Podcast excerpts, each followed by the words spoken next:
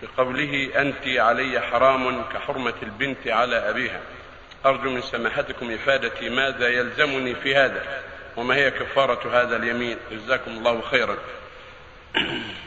بسم الله الرحمن الرحيم، الحمد لله وصلى الله وسلم على رسول الله وعلى آله وأصحابه ومن اهتدى بهداه. أما بعد، فهذه العبارة وأشباهها على الصحيح من أقوال أهل العلم تعتبر ظهارا، لها حكم الظهار الذي بينه الله في كتابه العظيم في سورة المجادلة.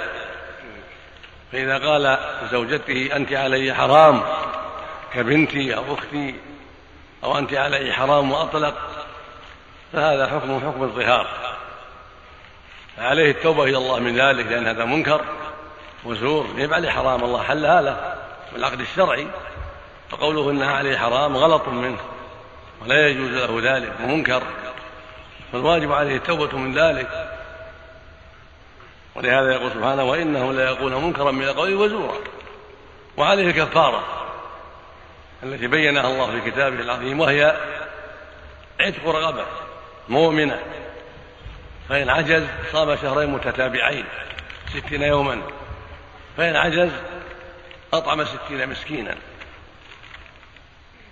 لكل مسكين نصف صاع من قوت البلد من تمر أو قرز أو فر أو غير ذلك،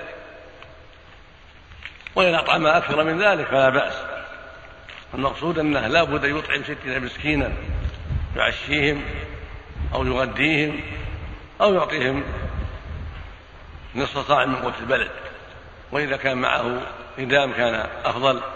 نعم، وهذا كله على الترتيب، هذا على الترتيب ليس على التخيير. أولا العتق إذا تيسر، فإن لم يتيسر فصيام، فإن عجز عن ذلك لأسباب تقتضي ذلك انتقل إلى الإطعام قبل أن يمسها، لا يقربها لا بقبلة ولا بجماع، لا يتمسع بها بشيء حتى يؤدي هذه الكفارة مع التوبة الصادقة النصوح إلى الله سبحانه من هذا العمل، لأن الله قال من قبل أن يتماس. نعم، ولا يغني قيمة المال عن الطعام، ولا يغني القيمة، لا. طيب. نعم، واجب العتق ثم الصيام ثم الإطعام. طيب. ما فيه دقود.